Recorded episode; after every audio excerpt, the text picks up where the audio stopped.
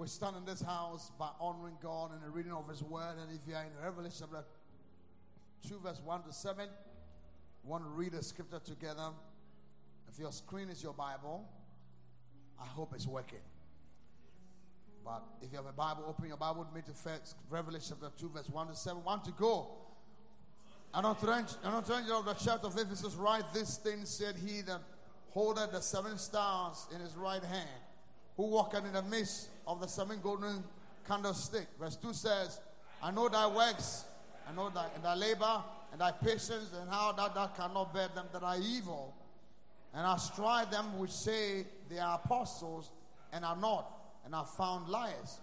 And I, verse 3 says, And has borne and has patience, and for my name's sake has labored, and has not fainted. Verses 4 says, Louder, one to go. Let's read the verse 4 louder. One to go. Nevertheless, I am somewhat against thee, because thou hast left thy first love. Verse 5 says, Remember therefore from whence thou art fallen, repent and do the first work, or else I will come unto thee quickly and remove the candlestick out of his place and except thou repent. Verses 6 says, But this hast thou, that thou hatest the deeds of the Nicolaitans, which I also hate. Now, Father, speak right now only in the language we understand. Envelope me, mantle me, anoint my lips of clear, and let me speak with the tongue of the learned by fire. In Jesus' name, amen. Please clap your hands and be seated. And I,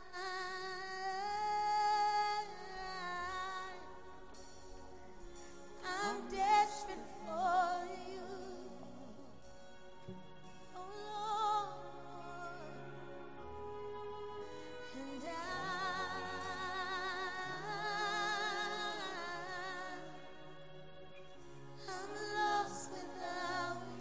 Ezekiel chapter, chapter 16, verses 5, reading down to verse 14. None, none eyed, none eyed pity thee to, to do any of this unto thee, to have compassion on thee, but thou wast cast out in the open field to the looting of thy, thy person in the day that thou was born. When I passed by thee, I saw thee polluted in thy own blood. I said unto thee, when thou wast in thy blood, leave ye. I said unto thee, when thou wast in thy blood, leave. Verse 7 said, And I caused thee to multiply as a bud of the field, that thou increase in and waxing great, and thou art come to excellent ornament. Thy breast and fashion and thy hair is grown, whereas thou art waxing great and, and, and thou art come to excellent ornament, thy breast and are, and are fashion, and thy hair is grown, whereas, whereas thou was naked and bare. Now, when I passed by thee, I looked, when I passed by thee, looked upon thee, and behold, the time was the time of love. I spread my skirt over thee and covered thy nakedness. Yea, I swear unto thee and entered into covenant with thee, says the Lord God. And thou becamest mine. Verse 9 said, Then wash I thee with water and thoroughly wash my away thy blood from thee, and I anointed thee with oil. And I clothed thee also with broidered work, and shod thee with the with the bad bad bad guest skin, and gathered thee up about with fine linen, and covered thee with with silk. I decked thee also with ornaments, and put bracelet upon thy hands, and a chain in thy neck, and I covered thee with silk. I decked thee with ornaments and put bracelet upon thy hands and chain thy neck. I put a jewel on thy forehead and earrings in thy ears and a beautiful crown upon thy head. And thou was decked with gold and silver, and thy raiment was of fine and sick embroidered work. And thou didst eat fine flour and honey and oil. And thou was exceedingly beautiful, and thy and thou didst prosper in thy kingdom, and, and thy and thy renown went forth among the heathen for thy for thy beauty was for thy beautiful it was perfect through my comeliness which I put upon thee saith the Lord. I speak to you this morning as we continue our our teachings on first things first. And last week we dealt with the kingdom first. First things first. Someone say first things first. We talked about the principle of first things, and we established the fact that God is the God of principles. And as much as God works miracles, is more God of principles than just miracles. And we see through our scriptures how that God will always have us walk in principles. So we dealt with and we dealt with the, the three things that the, the, the, the believer, the New Testament believer, is supposed to prioritize. The principle of first things, we talk about the first, the three things that the, the New Testament believer is supposed to put first. First, the kingdom first. Second, the first love. And third, your first fruit. So last week we dealt with your, the kingdom first, and today we are dealing with what? Your first love. Why is it so important for us to deal with the first love? Because God always deal with you and I on the basis of marriage. God is a God of relationship. God is a God of what? Relationships. So you look at the Bible from the scripture I read in the Old Testament and the New Testament, you find out that God relates to us on the basis of, of marriage. So in the Old Testament, Israel is God's wife if you look at the scriptures and so that god always referred to them as as as, as uh, referred to them as, as, a covenant referred to their relationship as a covenant a covenant that that is was established between a man and a woman it was such that god God, God got upset with them and angry with them and dealt with them sometime when they went after other gods because God treated them, they, they are going after other gods as being unfaithful. So, to the point where God had the prophet Hosea to go marry a woman to depict what he was feeling and to show Israel their unfaithfulness and their abomination and how wicked a people they were. And so God decided to ask the prophet to go and marry a prostitute so that the prostitute will be unfaithful, so the prophet will get a feeling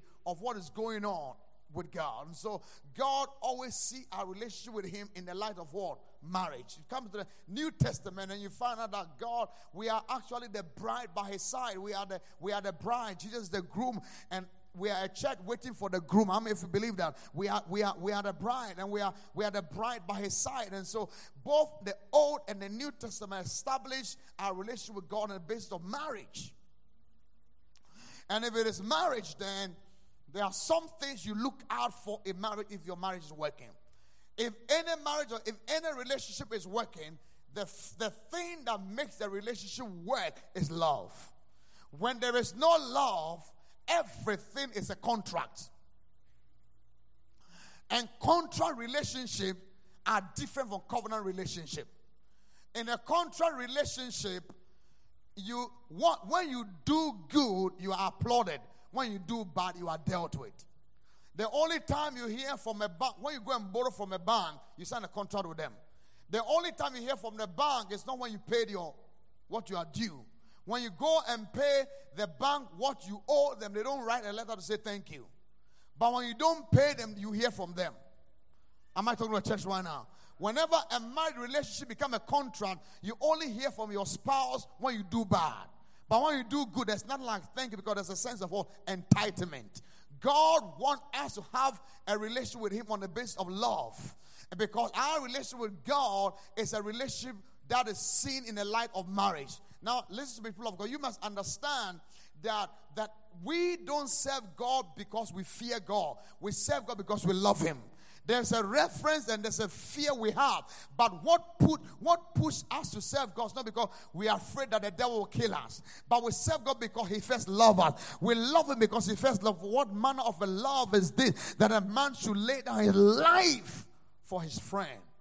So, so in order to judge or to check any relationship, especially if it's a married relationship, you check it by the love that exists between the spouse, the, the couple, that is the man and the woman. Am I talking to a church right now? And so God begins to talk to the churches. And you find out that it's like all the churches, Jesus was giving testimonies or testament about it's like it's like terminal report. Like when you used to go to school and then of term, your your report, your results come in, we see your result, and we see you think you are doing well until your result come in, you are marking like, okay, well, I didn't do well and I did well in that. And so Jesus had an encounter with John. And this encounter, Jesus is talking to John about the, the, the condition and the state of the different churches. Now he zeroed in on the church called the church of Ephesus. This is a very powerful church by all standards. And you want to hear me? By the standard we have today, if we are measuring the church of Ephesus, we call it a mega church. That's a mega church. It, it, it will be a mega church because everything that today would tick the mega church box, the church of Ephesus had it. And yet, Jesus was not pleased with them. Is it so possible that we can be so well positioned in the flesh here right now, but before God, we've lost God, we miss it? Is it possible that people can be clapping for us and think we are the mega church, the best church, because we have the crown, we have all the things that makes the mega church, and yet before God, God is not pleased with us. I pray that we never come to a place where we, in the in the name of the applaud of men, we miss God in the process. I pray we never come to a place where we are not pleasing men and not pleasing God, but we come to the place where God is forever glorified. And what our focus and our energy and our mind and what push us is I want to please God. That let all men be liars and let God alone be God. Can I get a clap in the house right now and say, Yes, Lord? Now you look at the church of Ephesus, first of all, why is the mega church? Because number one, the church of Ephesus was established by no less a person than the apostle Paul himself. Today, when we are mentioning a mega church, we look at who the pastor is. People go to church not because God is there, but because who is the pastor? Now we've elevated our pastors to the place of stars. Come on, talk to me right now. My pastor is Pastor Gideon, Prophet Gideon. It's like, I said, like, like, like, so what? Is he Jesus or something? And to the point where if people don't even know your pastor, you offend them. You don't know him, it's my pastor, it's my pastor. Ah, it's my pastor. My pastor, my, my pastor is Pastor Otabil, my pastor is Bishop TDJ, my pastor is Archbishop, my pastor, my pastor is Pamabaka, my pastor, all kinds of names. Am I talking about church one? And this church was established by Paul, and yet they miss God. Is it possible that I can have a mega pastor and yet God is not in the church? Number two, not only was it established by Paul, many other pastors came. So the next pastor that pastored the church was Timothy, a young man on fire. He was on fire, but the people are not on fire. Not only that, John himself the disciple that just loved the most also pastored the church. And it was the time when John was pastoring the church that he had an encounter with Jesus. And God, Jesus said, They are all clapping for you, but I'm not clapping for you. I pray that we never receive the applause of the people in the, in, in, in the name of missing God. But I pray that we stay in constant fellowship and in communion with God, that in the process we don't miss God. We rather lose the applause and for God to clap for us than for us to get the applause and miss the applause of God. Because what we are looking for is for God to say, well done, thou good and faithful. Seven, are you clap your hands right now in the house of God? Amen. Now, now, now let's look at the church. Let's examine the church of Ephesus. First of all, the Bible said when Jesus spoke, this was Jesus, Jesus' report of them. He said, Number one, I know thy works. Today, if you are measuring a great church, we measure the church by the works. What is work number one? The building. To have a mega church or a church that everyone said that's the church, you must have a powerful building. Big church. 10,000. 10,000. Packed. Overflow. Packed. Air conditioning. Packed. Nine screens. Nine lights. Even this one is sophisticated. I'm not talking to church right now. Everything must be sophisticated. And that is a mega church. Like we are going to build Christ Arena. It's a mega church. I'm not talking to church right now. But let us not miss God in the name of works. Works.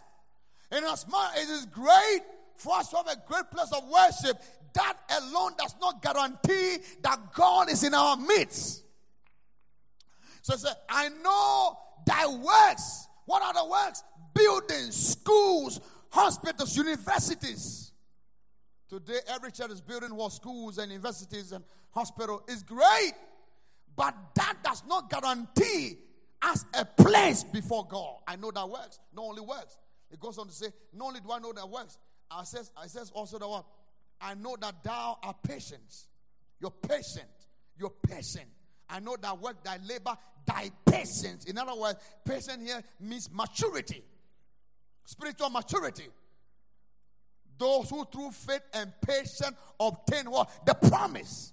When you are mature, it means it means when, when, when, when you are patient, it means you don't just react. You are spiritually grown. You you you don't you don't misbehave. You are patient. You are you are cool.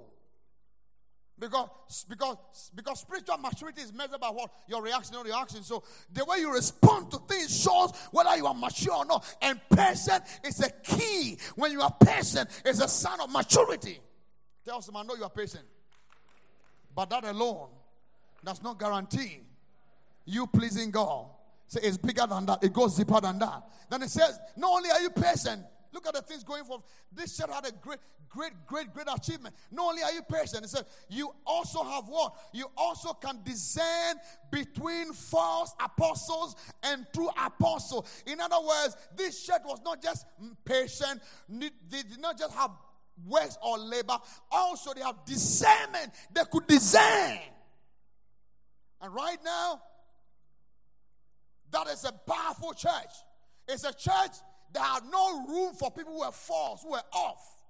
You, if you if you went there and brought green or brown oil, they will test you out. False prophet. I'm at our church right now, and it's great. They are not they are not babes. They can discern. Because discernment is good than suspicion. Because we are not been called to suspect, we are called to discern. Tell some before you suspect me, you got to pray about me first. So you might be fighting your enemy, you might be fighting your friend you don't know. So, so, so, so, so before, so before you judge me, you better go in the spirit and check me out. I'm not to say, don't be deceived by the shout and the clap.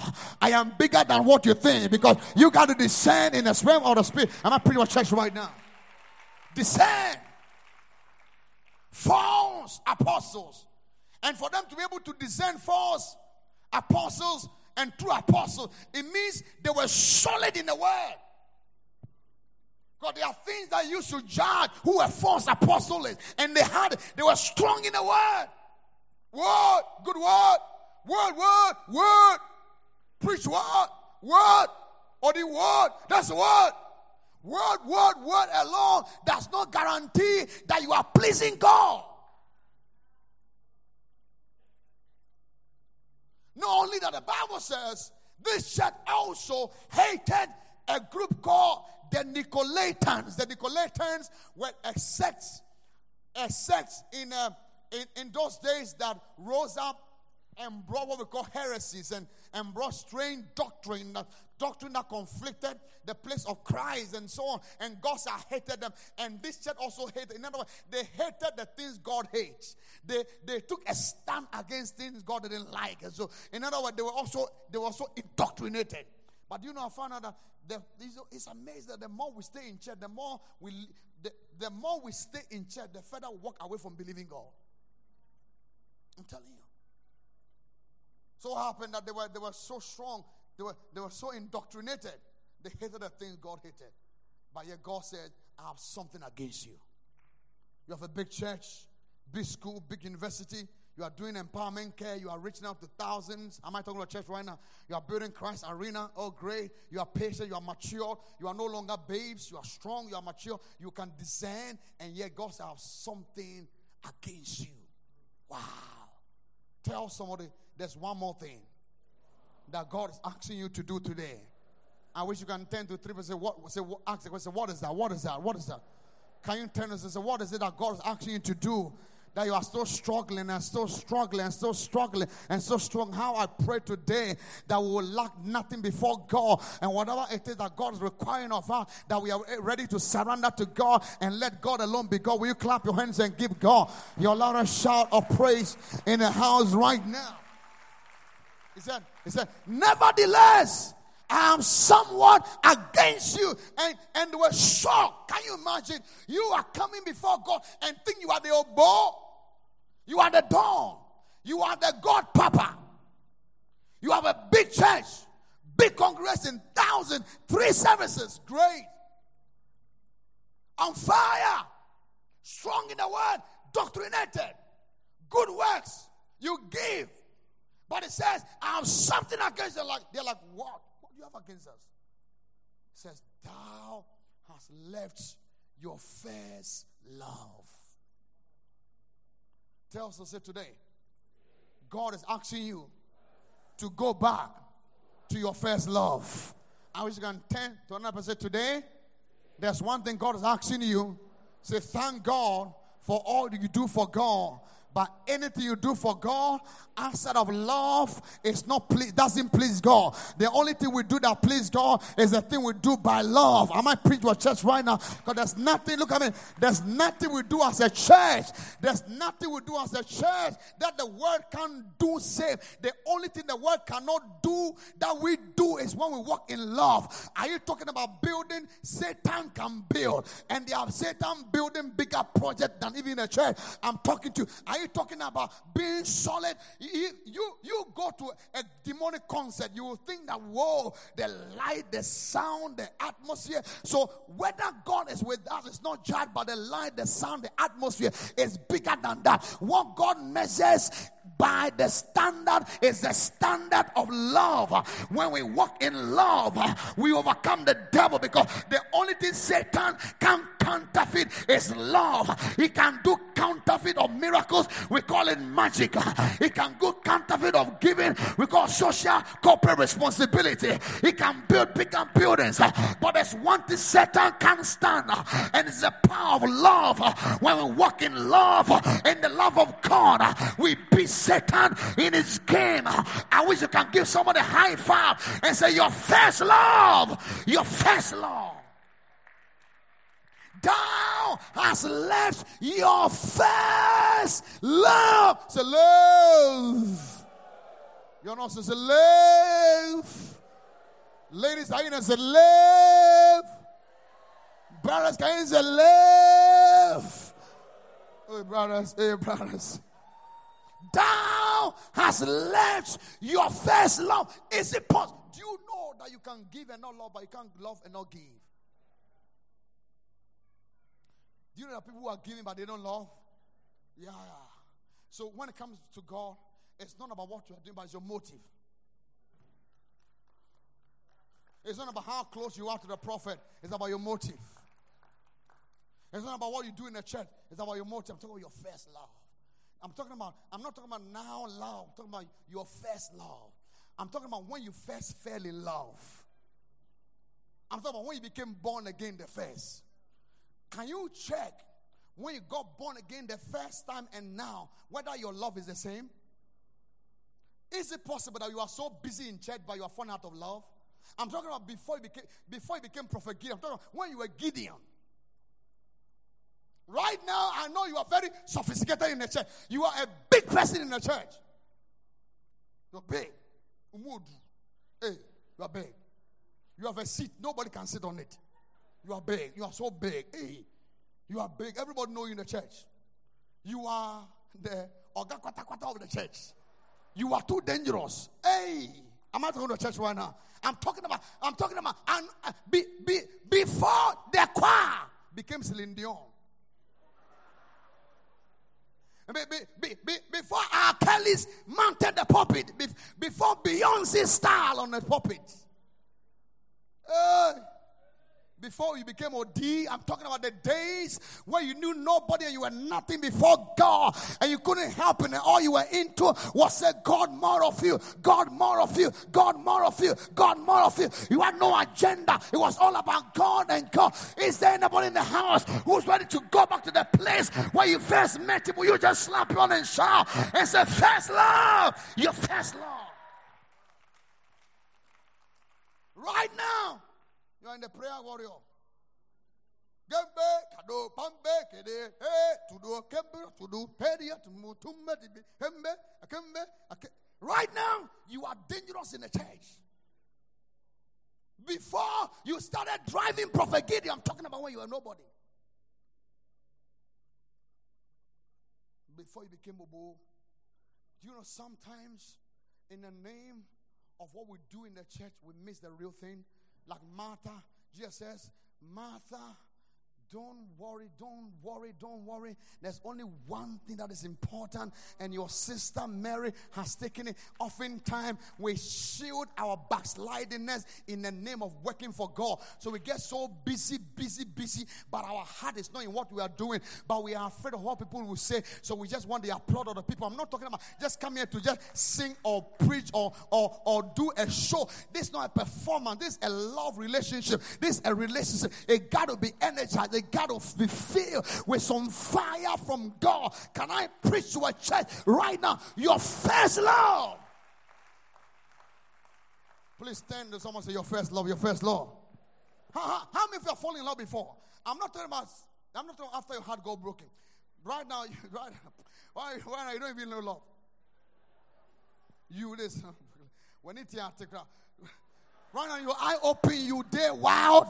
You do, I do. You touch me, I touch you. Don't even play games with me. You don't know who, I, who you are dealing with. You are coming in a relationship like this.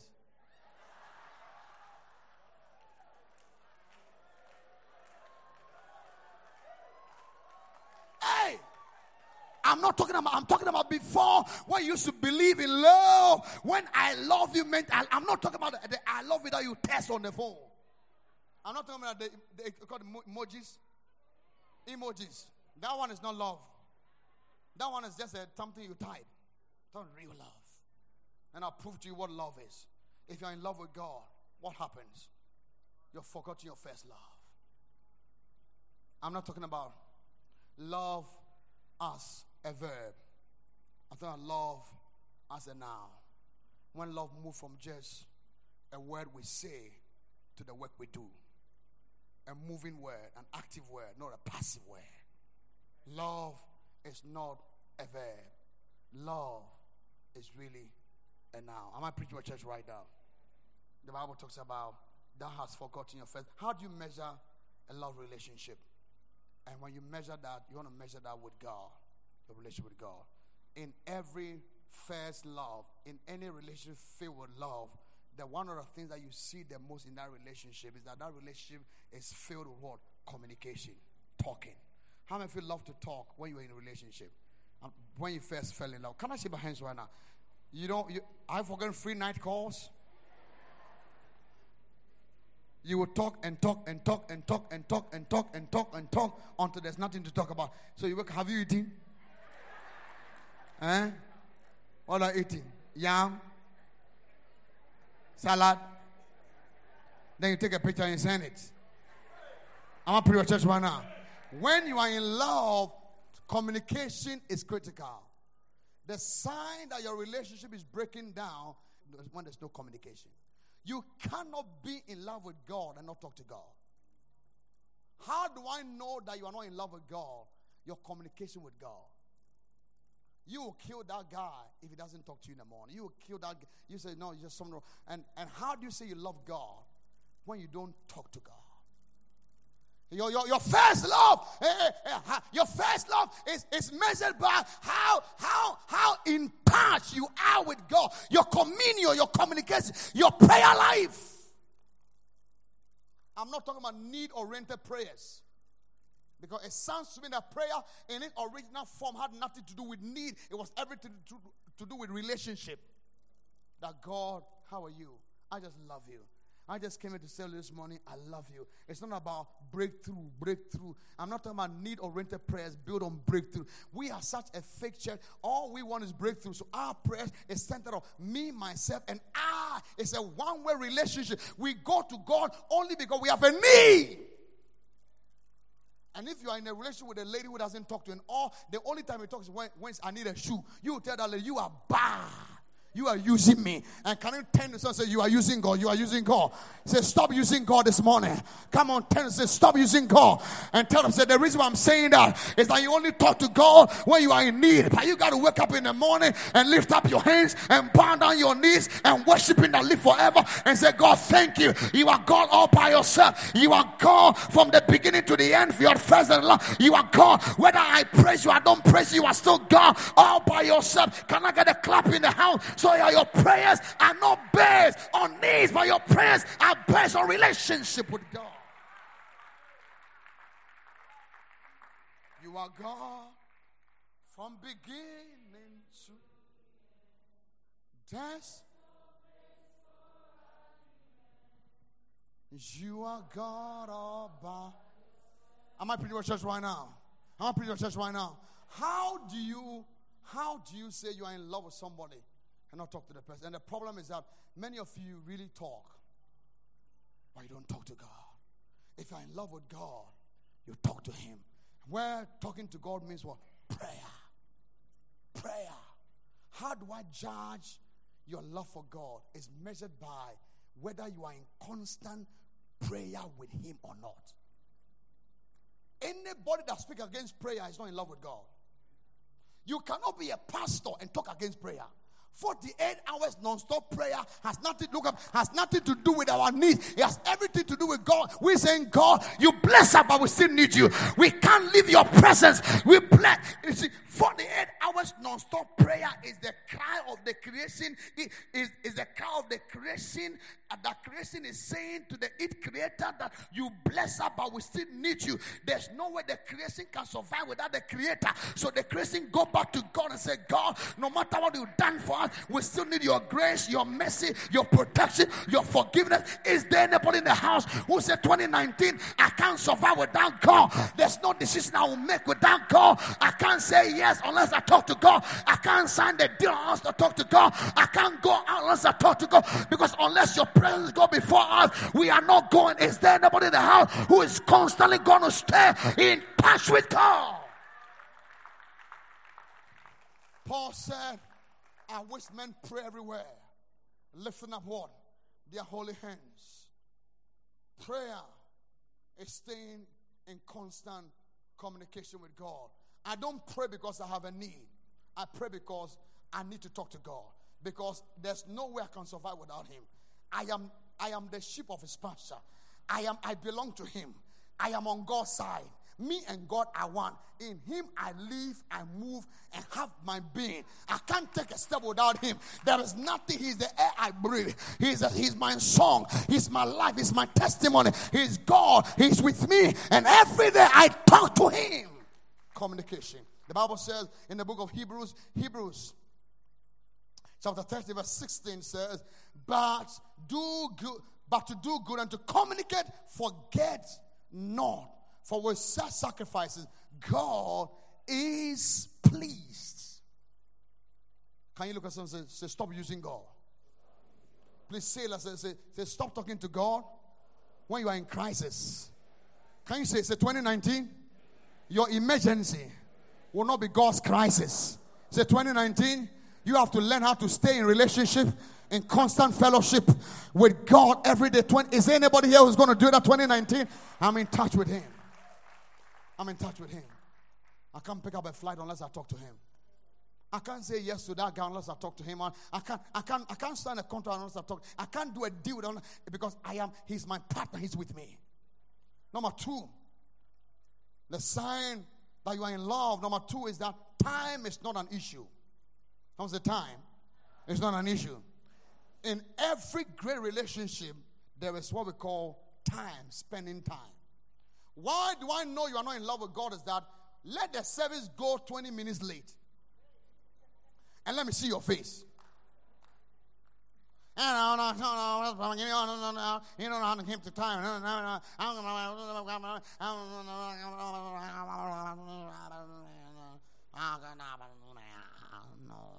All these pastors are going to change. What are you talking about? When you first fell in love with that guy, you were always together at the gym, at the church, huh? at work, in her house, his house, at the corner, at the beer bar, at the joint, at the club. Can I can I see the place you go? Can I uncover you right now? Time was never an issue. Do you remember you stay on the phone and by the time you open your eye, it's more than one hour? Is that true? It's sure short because what when you are in love, time is not a problem. How do you come to church and can't wait to get out? I'm not saying we have lost our mind. We haven't lost our mind. But I tell you what, if we really need God, we need to make time for God. We are the only ones that want to want God to come and wait on us instead of us coming to wait for God. I've never seen a people that I've never seen a school that the teacher goes to wait on the people. We are the only ones that God must come and wait for us. But the devil is a liar. They that wait upon the Lord shall renew their strength. They shall mount up with wings as eagle 2019. Will you make God your ultimate priority? Will you clap on and shout and say, Time is not an issue? Problem is that we live in a fast track world. Everything is fast. Fast internet, fast WhatsApp, fast email, fast Instagram, fast Facebook, everything fast, fast, fast. But our God's not like that. Don't, how dare you? Compare your changing, unstable world to the God that's God all by himself. He's the same yesterday, the same today, and the same forever. And if the elders waited on him, how dare you not wait on him?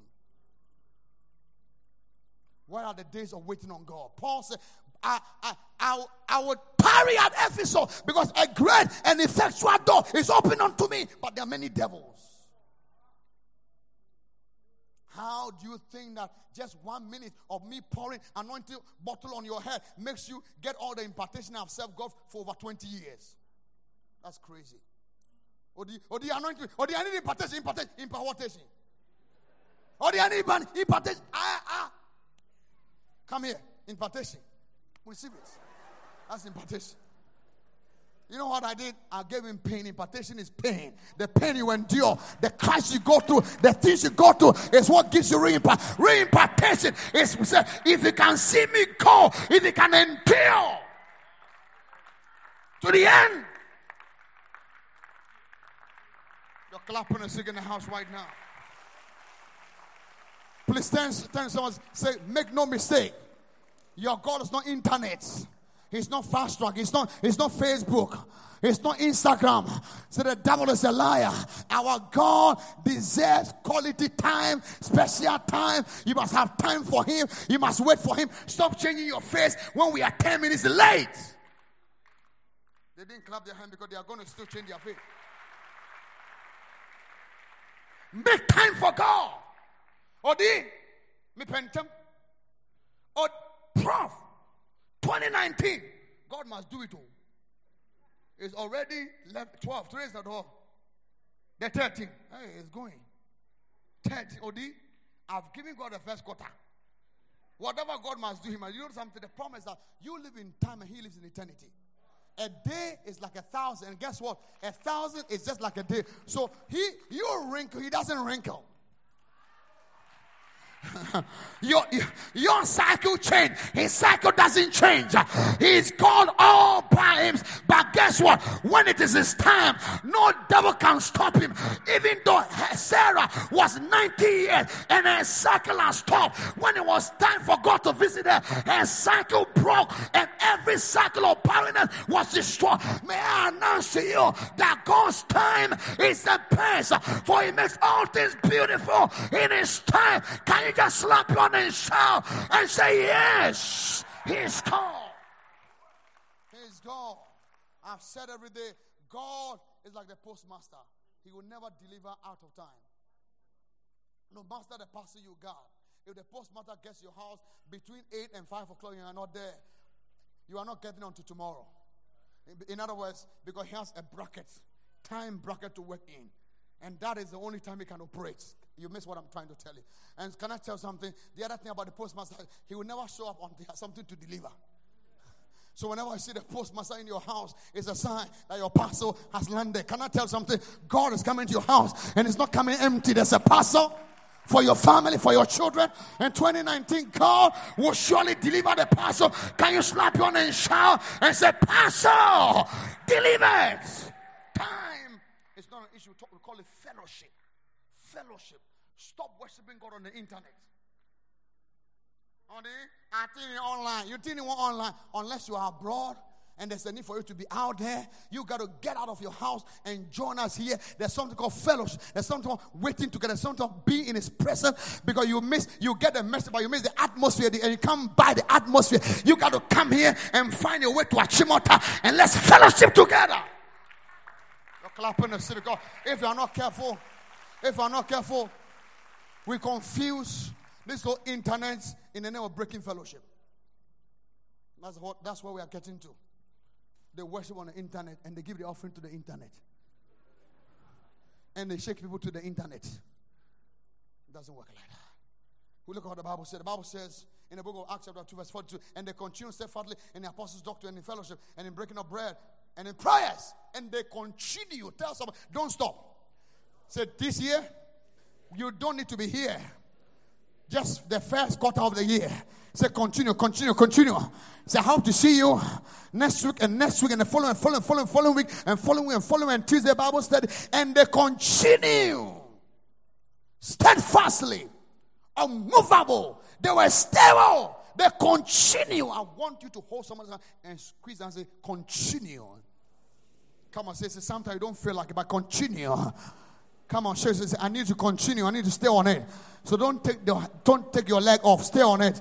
Just stay on it. Just stay on it. Just stay on it.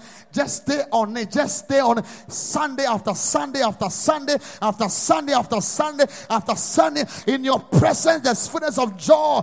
And at your right hand, there's pleasure forevermore. David, I was glad when they said unto me, Let us go into the house of God. There's no place like in the house of God. I'd rather be a gatekeeper in the house. Am I talking about you better? It's one day in your house than a thousand elsewhere. I'd rather be in the house of God. For I will dwell in the house of God forever and ever ever and ever and ever. Are there some forever people in the house? No matter what I go to, I'm here. No matter what I go to, I'll come. No matter what I face, I'm here. I will be in your house forever and ever and ever. Slap you on and shout and say forever. The Bible says in chapter 46 of Acts 2, and they, and they continue daily with one accord in the temple and the breaking of bread from house to house. Did eat their meat with gladness and singleness of what? Of heart. And they continue daily. What are you talking about? Some people serve God daily. It was daily thing. There's nothing wrong to. There's nothing wrong doing three services. If you come for third service, there's nothing wrong with because after all, Sunday belong to God. Are they? When you're six, one one night. And a Sunday, the was a business meeting. Well, when your contract on Sunday, your contract is on Sunday. May God have mercy on us. I'm at church. Number three, when you're in love, you always talk about a person to people. Is it true? When you fall in love, do you talk about the guy and the girl to another person, unless the guy is married? Even that one, you want to say, you just say it's complicated. How many find some complicated relationships? You don't lift up your hands. Father, have mercy on all of us in Jesus' name. Your amen is sick in the house. But when you're in love, you talk about a person, right? You talk. You want everybody to know. Everybody to everybody. You're always talking about a person your friends, even the ones who are angry with him or her, you fight them. Why, what was, what, what's the problem with my guy? Are they? Why are they? What, what's the problem? Huh? Why? Why, why, why, why are you doing that? Huh? Because you want people to fall in love with him. You want people to like him also. If you're in love with God, you have to talk to people about God.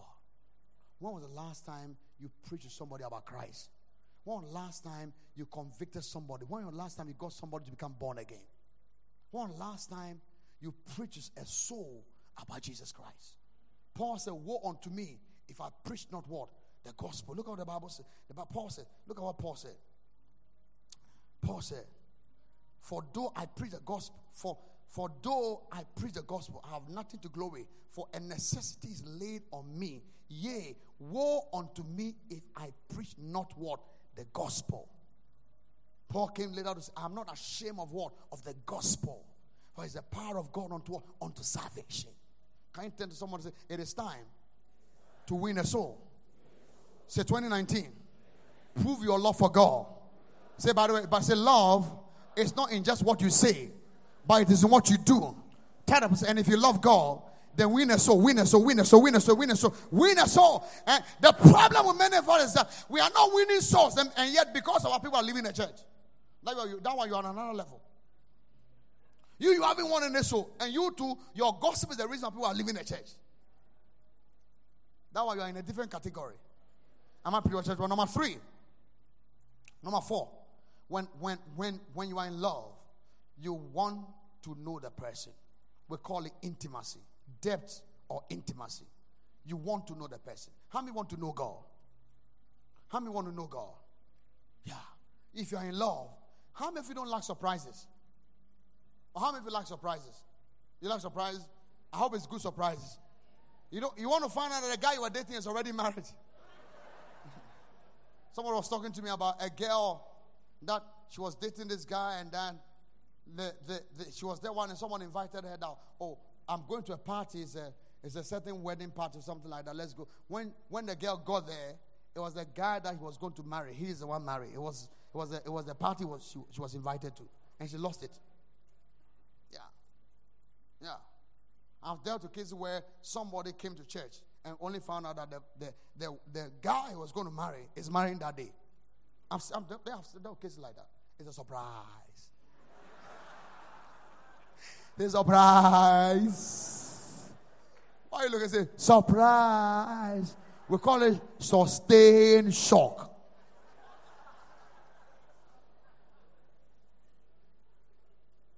You don't want surprises, so you want to get to know God more. How do you know God? You know God by the things you go through. Look at what the Bible says. The Bible says what? The Bible says what? That I may know him. Philippians chapter 3, verse 10. That I may know him and the power of his resurrection and the fellowship of his suffering be made conformable unto, unto his death. How? What a way to know God. You know God, you know Him because it is wanting to know about Him and to know Him. When you read the Bible, you know about God. But when you encounter Him, you know Him. You know, don't you don't know God by reading Genesis Revelation. That's why your BK knowledge, your BK master. You know, remember BK? Bible knowledge master. Huh? He doesn't know God. That's why some professor in Harvard who knows the Bible from Genesis to Revelation don't know God. Knowing God's not about reading your Bible. Knowing God is the encounter you have with God. And how do you get an encounter? You get an encounter by the things you go through. Is there anybody who's ready to say, Father, it doesn't matter what I go through, it is meant for me to know you, and I'm not giving up on my. Is somebody clapping their hands right now that I may know him? That I may know him, that I may know him. And Paul said, How do I know that I may know him and the power of his resurrection? How do you experience the power of resurrection when you are not dead? How can you resurrect when you are not dead? You only resurrect when you're already dead. So allow yourself to go through the death process. That's why something looks like you're falling down, you are dead, and everything looks so dark and, and gloomy and scary. Can I tell you what? God is just teaching you another dimension of resurrection power. I speak prophetically that the righteous shall fall seven times, he shall rise up again seven times. For every fall you fall is an encounter with God. Are there people in the house who have learned obedience to the many you have suffered? And you will say it was good that I was afflicted, for many are the afflictions of the righteous, but the Lord delivers it from them from every affliction you've been through. God is about to bring you a massive deliverance clap on his shout and say yes. That is God. Paul said, How do I know him? That I may know him and the power. How do you resolve when you are not there? So why you run away from your dead seasons? Why you run away from your crisis? It is in that crisis you get to know God. Because that's when you experience resurrection power. If we're all going to resurrect one day, we must, we must taste it. And everything that will happen in heaven, there are glimpses here on earth. That's why we can preach heaven on earth. We talk heaven on because we explain heaven here because before we get to heaven. And so you can't explain resurrection power in the last day unless you experience it in your body. That's the point. The Bible says, if the spirit that raised him from the dead dwells within you, it's a quicken your kidneys. It's like cooking your liver. That's why for every health attack you are going through, it's a power for God to show up that He is powerful than every cancer, than every stroke. And I prophesy over you, anybody under health condition within the next five seconds, receive the resurrection power. Clap on and shout and say, Yes, you are here. In Jesus' name. God is God that I may know Him and the power of His resurrection. Then He went on to say, Oh, and the fellowship of a suffering. Tells us don't run away from the sufferings of God. Tells us sisters, this is Christianity it's not a sugar mountain. Why are you not talking? Say Christianity it's not a sugar mountain. Christianity is the things you go through for God. How many have been through things for God? How many have taken a stand for God? And the stand you took has cost you, but you are glad that you took that stand for God. Out there whispering in the house, the Bible said the disciples saw a blind man and they said, Who sinned? Is it the father or the mother? And Jesus said, Nobody sinned. He said, But why is he blind? He said that the glory of God might be revealed. The glory of God might be revealed through somebody's blindness. Then it was good that you've gone to what you've been through because it is to what you've been through that the glory of God is revealed. And the people in the house who are going to spend 2019, the year of God's glory, because though your outward man perish, but your inner man is renewed day by day. What was meant for evil is turning for your good. You're clapping and sick in the house. I know God. I know God. I know God. Beyond you knowing God, God will know you. You know something? So, right now, I know this guy. What is his name? Pastor Andy. I know this guy. What's his name? Pastor Daniel. Pastor Haida. This guy is called Kevin. John. Sultan. Okay. Okay. Okay. This is Bartels. Sheila. Okay. Okay. John. Okay. Nice guy. You know me, right? What's my name?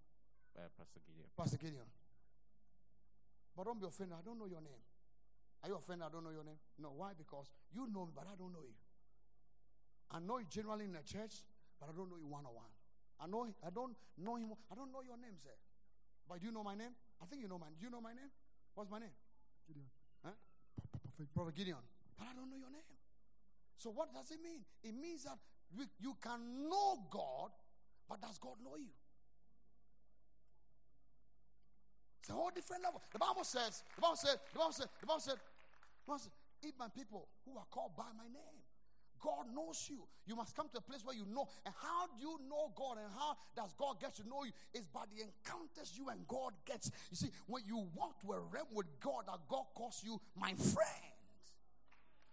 2019 you are not just going to know God, God also going to know you because because you know something, you know something. It's like it's like God said to the devil, "Have you considered my servant Job?" My goodness, and how God started bragging about Job because God said, "That's my boy." I speak prophetically at 2019. God will clap and say, "That's my boy. That's my son. That's my." Will you clap on and shout and say, "Yes, Lord. That's my boy." We know God by the things we suffer for God. And Job took a stand for God. Have you considered my servant Job? Not only do you want to get to know the person when you're in love, when you're in love, you also want to be close to the person. Say close. Say close. And possibly I'll end here and I'll continue. Are you black? Can I end here?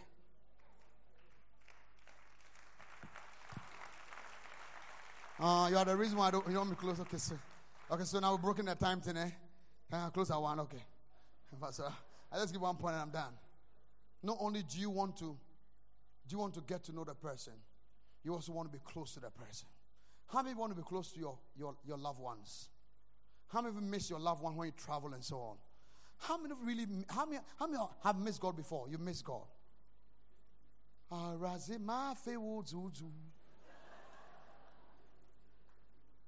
I in church right now? How do you get close to God? I love that one. We get close to God through worship. Of all the things we do in church, the only thing we do for God is worship.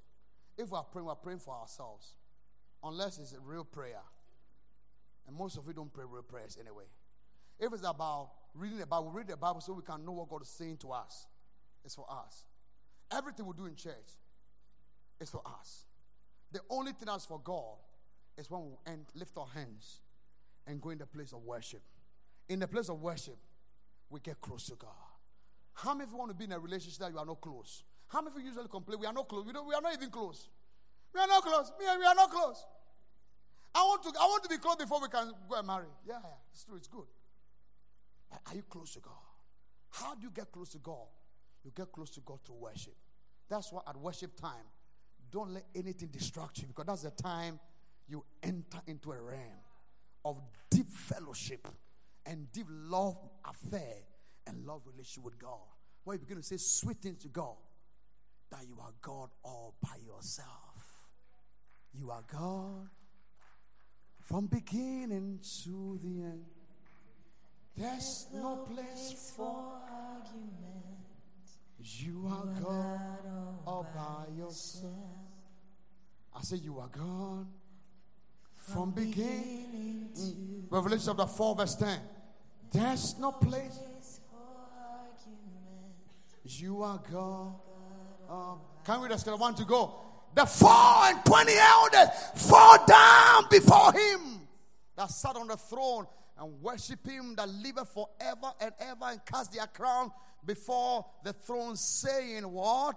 Saying, What? Next verse says, Thou art worthy, O Lord, to receive glory and honor and power, for thou hast created all things, and for thy pleasure they are and were created. Is there anybody in the house who can't help it and to slap your hand and give God a clap and worship to your clap right now? Say yes. That's how we do it. Come, come, come here. I need, I need some ladies. Okay, so ladies come. Ladies come. Can I get some ladies? Come. I need some gender balance. Stop looking and if you want to come, come. Don't be afraid, come. Your shoe, eh? Okay. Great. You have no idea what God is going to do today. Amen. Stand here. Stand with them. So this what this what happened in every service. See? So this is what God decided. So the the the, the glory, it was it was like a choir. And in the choir, there was a choir master. You know who that person was, right? Before it was Lucifer. He's not Lucifer. Don't think about that. You, you, many of you are missing God in the name of your little mind. If he, God using him to depict what God wants you to know, it's better than you sit down and not know and thinking in your small mind he's Lucifer. So he was a choir master. And these were the angels, the 24 elders, and the creature. They were all around the throne. And watch this. Now the devil missed something. So God was standing behind the devil, Lucifer, and command them to worship. They bow. And then they rise up. They bow. They rise up. And they bow. And they rise up. They rise now. Now listen to me. Because Lucifer was commanding the choir and they were bowing, he thought they were bowing to him. He didn't know that God was standing behind him and was God they were bowing to, but not him that was leading the choir. Is it possible that sometimes we come and stand here and we are preaching and the people are clapping and we think they are clapping for us, but they are clapping before the man that's behind the pulpit? Because we stand here, there's a preacher behind the preacher, there's a songwriter behind our song, there's a master behind our voice. He controls our life. Can I simply announce to you that you are where you are because of God's grace and there's no glory coming to you? And if there's any glory you have, all the glory belongs to God. God is the power behind your power. I wish you can just rise up and tell somebody, He's a song behind my song. He's a voice behind my voice. He's a writer behind my writing. Whatever promotion I have, I don't think it belongs to me. It belongs to God. How dare me take the glory? How dare me feel deceived and think for a moment that it's about me? It is never about me. All the clap, all the applause, all the glory, all the shout, all the accolades, it belongs to God and God alone can I get a clap in the house and give God your loudest shout of praise? I wish, I wish you can turn to someone and say, Don't get it twisted. You are, you are nothing. You are nothing. Say you are nothing. Say you are just a storyteller. God is using you to tell a story, not about you, but about how good He is, how faithful He is, how awesome He is, how powerful He is. How many of you put in your life is a testament to what God has done in you? Can you slap on yourself and say, Yeah? Watch this. So, since when Lucifer did that, God said, I changed the rules. And look at what God did. Watch me for a moment. So God said, From today, I will not give the glory, the beauty. Lucifer was so beautiful. You know, Lucifer is described as a beauty. He lifts up his hands, and there's a song. His leg and music is playing. He does this, and, the, and, the, and there's a sound, and there's a keyboard. He was a walking worship. And he was so powerful that he thought it was about himself. And God said, I will never give it to anybody without the person being accountable. So God said, nobody will be a possessor of anything. We're all, all now steward of everything. So what what God did? So when we come before God, this will happen. The reason why your worship is critical is this. So we come before God. Before, God left it for Lucifer to take care of it. And it got, it got into his head. Because no, it doesn't happen again. So the Bible said, give me the scripture. The 24, the 20 and the 4 and 20 elders fall down before him that sat on the throne and worship him that liveth what? Forever and ever. And they cast what? Their crowns before the throne, saying, Say, continue, Thou art worthy, O Lord, to receive the glory, the honor, and honor and power. For thou hast created all things, and for thy pleasure they are and were created. So, what happened when you come before God? This is a seal of MTN. Seal.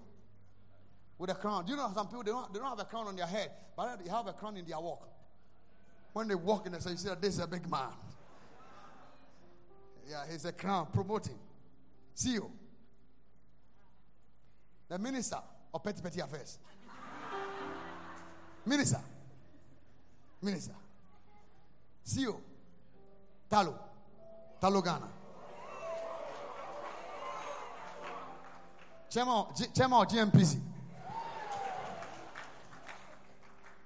Mr. President. Minister, Minister, Minister for uh, Works and Housing. First Lady. Huh? Chairman of Kapua. Clap and a the house. Watch this. These are all crowns. Crowns of promotion. But it says, it all belongs to you. For thou worthy to receive God. For thou, they cast their crown, right? They cast their crown. And they've 24, they cast their crown. For thou worthy, O Lord, to receive all the glory. The glory of their promotion. The honor, the so-called honor, the Mr. Honorables. Your excellency. And power.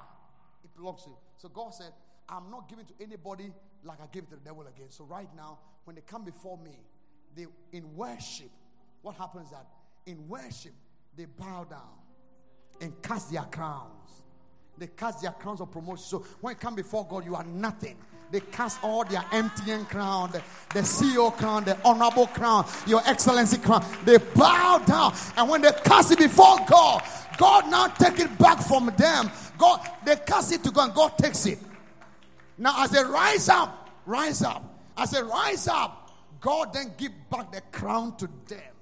Because now you are no longer a possessor of anything. You are a steward of all things. There's nothing you have that you are not giving to God. So in the place of worship, you cast down your promotion. You cast down your crown, your honor. You let it go yourself. Because you say, God, I am what I am by the grace of God. I have reached what I reach because of your grace and your mercy. And before your throne, I cast the crown.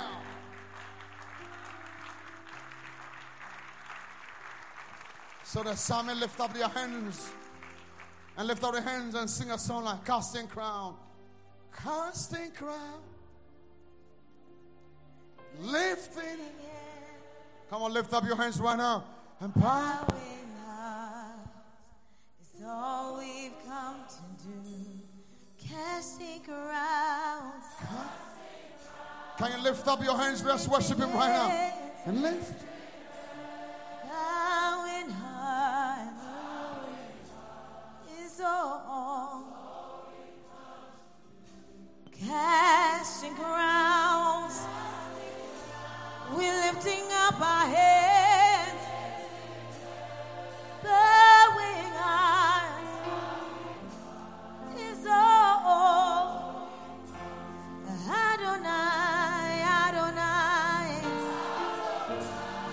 Lift up your hands and worship Him now.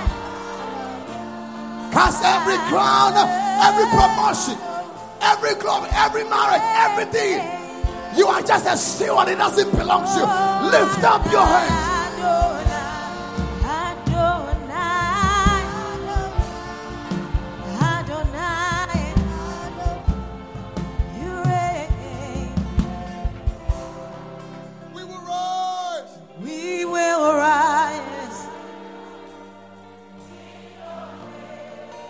You worship God.